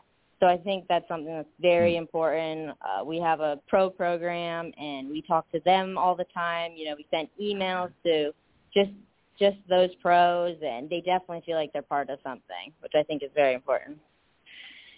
Yeah, I think yeah, I think if you're coming out on social media and you're you know representing a, a brand uh, or, or a, a, number of brands, because really in your case with golf training aids, um, it's not just the company that you're representing, but companies within the company um, that are uh, presenting their products and that uh, on golf training aids. So you want to make sure that you know that they're getting represented, you know, uh, in a way that is engaging to the audience, and people are going to say, hey, you know, that that looks like a great product. I'm going to go to their website, golftrainingaids.com, and I'm going to purchase that because it looks like it's going to be something that I need. So the engagement is good, not just for the buyer, but also for the companies that have their products on golftrainingaids.com. Dane, I want to come back to you because this is a question I think that I'm sure a lot of people would want to know you have a variety of, I don't know how many products, but I know you got a lot of products on the website and you're continually uh, going to be adding to it and that. But how do you vet? Because, I mean, there, as I mentioned very early on, there are a lot of training aids uh, mm. out there and products that, that help the golfer, uh, you know, isolate areas of the swing. Do you vet a lot of the products? If somebody comes to you tomorrow and says, okay, we've got a great product, we'd like to partner up with you guys and have it on the site and so on and so forth. Um, do you go through a process to vet them to make sure that you're representing the highest quality that's available out there? Sure, and I uh, you said a key word there, um, and I, I think that brings us into um, when you uh, the new uh, direction and and specifically the new ownership uh, of the company. Mm-hmm. I, I know originally you were going to be talking to uh, John Diulis, and uh, uh, John, uh, you know, was the one who identified our company as a company that had um, a great opportunity uh, for for growth uh, from the sense that mm-hmm. We were essentially a mom and pop, you know, a family business mm-hmm. um, that had been in business. We've been in business for 36 years now. We incorporated in 1984, so 36, 30 coming up on 37 years. Uh, I've been there 31 years and you know I was very comfortable with with my role, um, you know, being a, a small business owner and and selling, you know, to the to golf pros and people and and whoever. But but really, what what John brought um, and and saw was he brought a a new, I guess, mindset for how we were going to do things, which is um, he's I don't want to say a perfection perfectionist, but he likes things done the right mm. way and he knows he has right. a, a clear vision for what he wants out of the company and what this company can do and what it can bring to the golf uh, to the golfing you know public and the, and the market. Um, and so quality, the quality part of it is um, he wants to make things easy for the customer. He wants to have products available. He wants to have it a good experience. And so part of what I've seen in this transition period, you know, over the last seven months, is his commitment to having good partnerships with good vendors, right? So the the mm-hmm. products themselves, um, like we're just going to be um, working with an, uh, launching a new uh, larger golf net uh, with the company Spornia, and uh, they've been a, mm-hmm. a great partner for us. Um, the whole the whole uh, starting point for any of these products is the quality of the product. because you can't have a product that's going to sell long term. You can have a product that can sell for three to six months, but you can't have a sustainable product that's going to sell long term, and you can't have a brand that's going to last long, going to be long term if you don't have the quality. So Spornia was a good Right. example where their focus is, you know, we need, you know, this is what we we're looking for. This is what we need. We want to pr- pr- pr- uh, produce a good quality golf net, and we want to make the best one, and that's what's going to make us. Uh, that's what's going to make uh, create the demand is the quality. Um, divot board would be another great uh, partner that we have. Um, the divot board Mhm. is uh, that's one of those ones where that vendor is such a key part of what we do because he stands behind the product. If there's ever any issue, which is very rare, if there's ever any issue, any problem, it's immediate. Okay, you know, he's he he had one thing where you know, thing where if there was some issue, he'd, he'd send two out to the person just to make sure that everything's everybody's happy and people love the product. Um, so things like that, I think that's been a really key part of our growth and and and and uh, where we're going is to have good partnerships with good vendors, um, and then all the all the rest of it as far as vetting the products. Um, yes, absolutely, it's a competitive marketplace, but you know we know how to identify what products are going to be um, you know cost effective, uh, durable. If they're going to be, uh, you know, mark. If people, one of the one of the key metrics. This is overlooked by a lot of people, but when I one I always keep in mind is how likely are they to actually be used by the player, right? It doesn't Right. do anyone any good for them to be in a closet somewhere. Um, but Right. uh, again, going back to the power fan, one of the reasons people like it is because it just sits there, and you could be watching TV or walking in the house. You're you're gonna pick it up and swing it. So divot board's another one. Like throw it down, practice in your house. So we're we're a fan of products that you can use at home and in the office, but Mhm. but again, um, the, the the the quality, the like, but the likelihood of use is uh, really a key thing uh, for us because that that that's what's going to motivate people to practice, and that's what ultimately is going to help uh, help them with their game. Yeah, and and Emily, I want to sort of play off of what Dane just said because you know, as uh, we've all gone through this, been going through this pandemic now for a couple of years. A lot of people were, you know, forced to stay at home and uh, you know had the excuse, well, I couldn't get out to the golf course in, in certain areas of the country, and they didn't know what to do and how to you know to be involved with their game. So training aids are really a great opportunity, but as as Dane said, you know, they're sitting in a closet or you know, so they need to be effective products. So what I want to ask you is. Um, I think this is a, a given what we've just gone through and the fact that a lot of people their time is very precious to them. They don't always have a chance to go out to the golf course. So do you see as time goes on maybe showing some of these products more at home so that for people that may be busy executives that don't have a lot of time to get to the golf course, showing and utilizing certain products they can do right at home. What are your what are your thoughts, Emily? Of course, yes. Unfortunately, with everything with the pandemic, the last few year, few years, you know, things have changed for people's lives.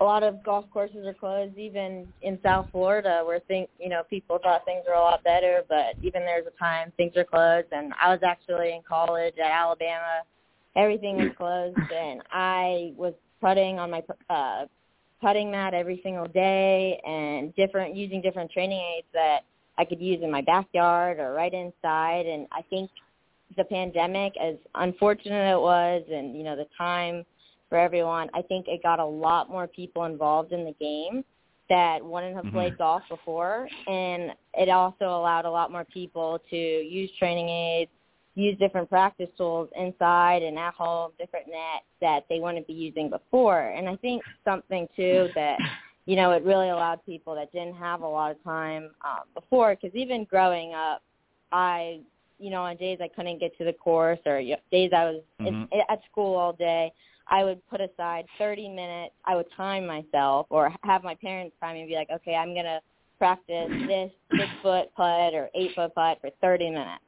And I would do that all the time, or I would swing my power swing fan 100 times that day.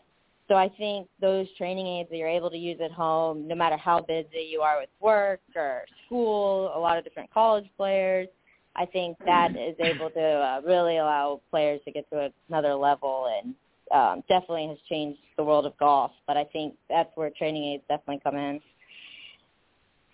And, and let let me follow up one more question with you, uh, Emily, and then I'll uh, Dan. I'll come back to you. Um, because you've used and as a player you've used training aids yourself and that typically what's sort of a benchmark that you use as far as the effectiveness? So, you know, again, people have very limited time. When you look at a training aid for yourself, um, what typically is the amount of time that you think is sufficient practice time is what I'm looking at um, that they're going to get the, the maximum benefit out. Now, obviously, they're going to have to do it multiple times over the, a period of time, but um, is 10 minutes a reasonable amount of time that they're going to benefit from using whatever the practice uh, training aid might be, uh, or do they typically need to use it a little bit longer at any given session? What is your recommendation from your experience? Yes, I think a little bit longer than that. I don't think that would be enough time. I think between 30, 45 minutes a day would be Okay. best, and on days that you have a little bit longer time, maybe so, maybe an hour, but at least 30 minutes a day for those training aids. I think, no doubt. I don't think 10 minutes, you know, unless it's Mhm. one maybe to increase distance or you know a weighted club like that then it's just different with every training aid and uh you know the plans Right. and workout programs for sure so it definitely varies but i think at least 30 minutes for if it's putting or you know something else but i think for the ones that are more swing related and distant Mhm. I would try to put a number on it and increase, it, you know, as time goes on. I think that's something with Maurice Allen, and when we launch the program, it's going to be very exciting. Uh, you know, it's a week by week program, and I think people will be able to see as time goes on how much, uh, you know, distance has increased. So I think it's very exciting. hmm Yeah, I, I agree. I, I mean, I, I think minutes a day. yeah, I, I would agree with that. I think 30 minutes is, is reasonable. Obviously, more depending on the again the, the training aid. Some might require you to to uh, commit a little bit more time to get the full benefit out of it. But um, I think at least 30 minutes. And obviously, something is better than nothing. We would rad, rather, I think, as a golf professional, I think I would rather have students, you know, be doing something than nothing. Um, but yes, I would agree well, with that. That that Dan- that shows you, sorry. Ted, that that's that she's a she's a player, right? Because I'm thinking, Right. yeah, 15 minutes rate is good, but if you're a player, then you know Right. it's just like somebody that actually is is uh is serious about their fitness. You don't go to the gym for a half hour, right? You go or you go a little Exactly. longer to get your actual Right. workout in. And uh, Emily At knows least about you that go as well. 15 minutes. Yeah. That'd great. but but yeah, but absolutely, uh, you know, I think that also brings up a point that it that's um, that's that's pretty important um, about the validity and why why these um, you know low tech training aids can be so effective um, because Mhm. if they do something specific and they do it well and they don't take a lot of time to get set up, compare that to a lot of the technology that's used today right? When I talk, we're talking Right. about the likelihood of use. Well, how many times do people have? I won't name any names, but like, how many times do they have some technology device, even if it's, whether it's Bluetooth or whether it's something that's not charged, or they got to wait to boot up and then load and enter their date information and then name and get their session going and add the clubs. Like by the time they're ready to hit balls, you know, it's 15 minutes and their 15 minutes is up that they had for a break.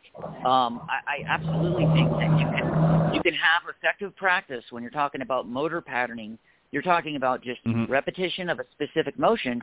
And if you do that, one of the things that's important about it is not just the repetitions, but the repetitions over some time period, right? So you need that Mhm. that time period uh, to ingrain the uh, uh, you know the, the the myelination of the you know your your uh, your your your neural pathways to to create a new that muscle memory is just really a pattern that you've created, and you need time to allow your body to develop those pathways and strengthen those pathways. So, you know, if you can do 10 minutes for three weeks, you know, it's it's certainly a lot better. And the last comment about the half hour and, and, and longer, I think that one of the great things about training aids, and we talk about people's expectations about what they're going to get a training aid, uh, out of a training aid, and they expect they're going to pick it up and swing it, and it's going to fix their swing. What the real value is is are the insights that are gained when you let the training mm-hmm. aid teach you, right? So there's this paradox Yep. where if somebody doesn't have a problem and they swing it, they pick up a training aid and they swing it and they don't have some issue or whatever, they feel like it doesn't do anything. And then if they swing it and it feels like it's doing something and it feels terrible, that's because they need it.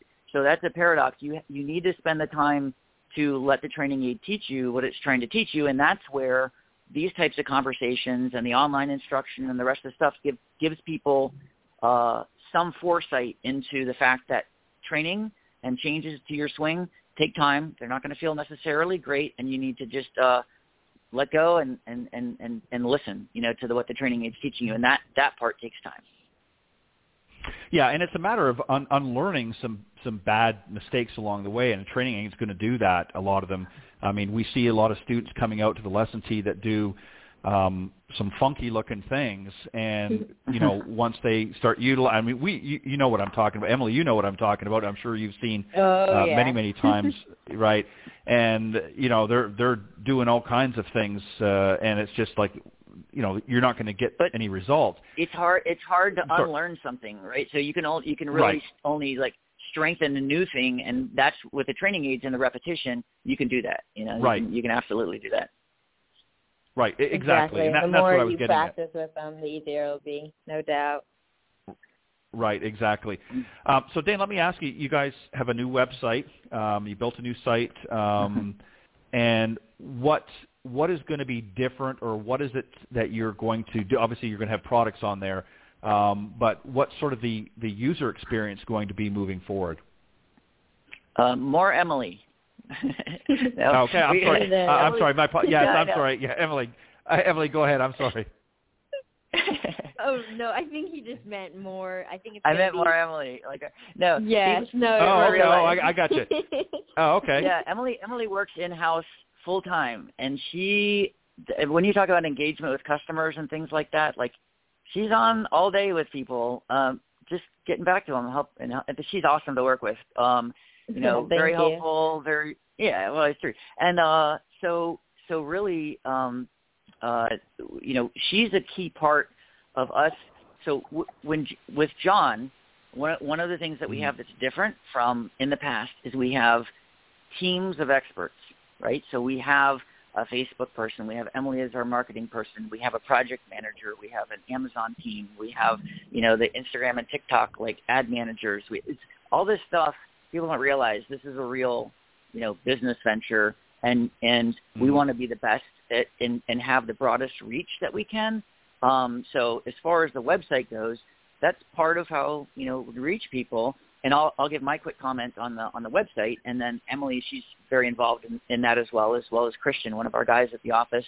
Um, and uh, and by the way, uh, anyone can reach us at Emily at golftrainingaids.com, Christian at golftrainingaids.com, Dane at golftrainingaids.com, and uh, and and John is in house full time, you know, uh, as the uh, director and, and, and operations manager of everything that we're doing, and it's been great. It's been a great experience for me to see the the the opportunity of, of what we can really do, um, you know, as as a as an as an efficient company, you know, with capital to back us up, and the and and Mhm. you know we can do things, and it's been it's been great. So the site is going to be it's it's more mobile responsive. Um, it's a nice, you know, clean looking, great site. We're going to have a lot more, you know, products and, and specials and things. But definitely, we want to have. We're going to be building out a section for women, for women's uh, Mhm. uh, women's products. We we have a fun and games uh, section that we're developing so that we can, you know, it's not all about just you're fixing your swing. There's a lot. There's a lot of learning that takes place in competitive games, and uh, you know that's a lot of fun too. It's one of my my favorite things to do and is help have you something get that's better. fun and helps you get better. Exactly. Um, anyway, that's Exactly. that's my take on the site. So we we have some new stuff on there, but uh, definitely cleaner and faster. Emily, what do you what do you think on the site? No, I think it's uh it looks awesome. I think it definitely gives uh, you know, a very user friendly experience, very easy to navigate on. It's uh made it very easy for pros to sign up on our pro program and also on our ambassador program. I think something that also looks a lot better too is the fun and games and you know, we have the Chippo net, the mat and a couple of different things like the range finders we've added. I think, you know, we've just Mhm. focused on adding a lot more products that people have been asking for and that we- our new website really makes it easy for all for all the um cons- you know, to everyone to get on those products and Yeah. order from us or wor- want to work with us. Definitely bef- a lot and before Ted- everyone. when I was talking about the technology part, um, the the technology products that we do have, uh, the, the they're they're great partners. The reason that we have the ones that we have is because they're so quick and easy to use. You turn them on, you pair them to your phone. Um, we carry the Rapsodo uh, mobile launch monitor, Mhm. and we carry the Mevo, uh, the, the basic portable Mevo, and the Mevo Plus. Th- those are the ones that um, I think are a great complement. I mean, the instructors are going to use the high-end systems that are, you know, fifteen, twenty thousand dollars because that's what they do day in, day out, and they live that. You know, they live those numbers.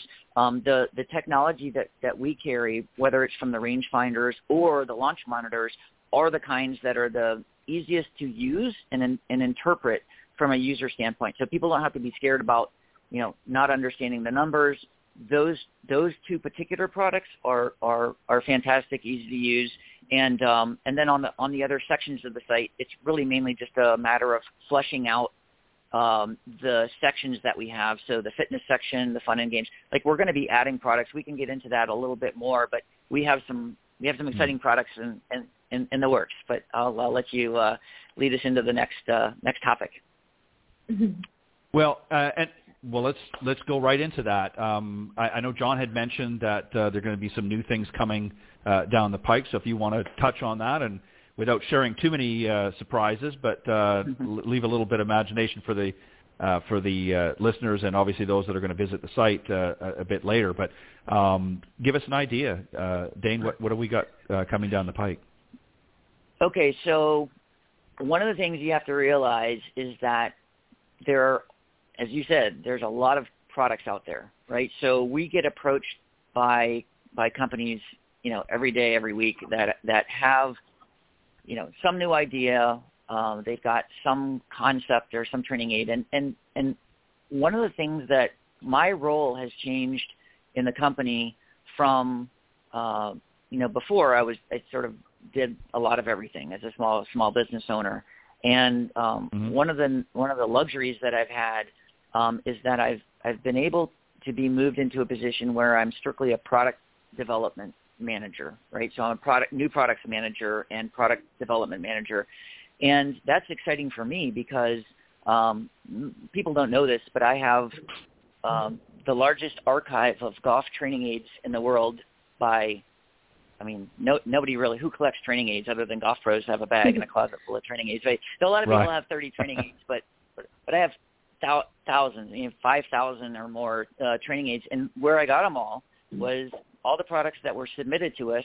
I have one of those products, um, you know, that I that I kept, or products that we sold over the last 35 years. Um, products, vintage products that I found off eBay, historical products that my dad, you know, collected from the 1920s and 30s. Like I've got Wow. all these different training aids, and so one of Mm. the exciting things for me um, was I was always into just like my dad, you know, as a collector. I, training aids were my my thing to collect, and and, and so I paid a lot of attention to uh, what came out, who did it. I got to know all the vendors, what their story was, how they developed the products. But one of the things that I got to do was um, I used to fly up to Crystal City every year, and I met with a, a guy up there named George Marlowe. George Marlowe was the primary examiner. If you look at the class uh, A273 for, for golf training aids, and you look at any golf training aid, virtually any golf training aid that was patented from, I don't know, you know, 19, let's say 75 through, or 1970 through, through 1990, like for 20, 30 years probably, he was the primary examiner for all those products. And I used to meet with him, and I used to be able to go up, not to the little microfiche, but actually up to the shoe boxes where they've got the original patent and original patent applications.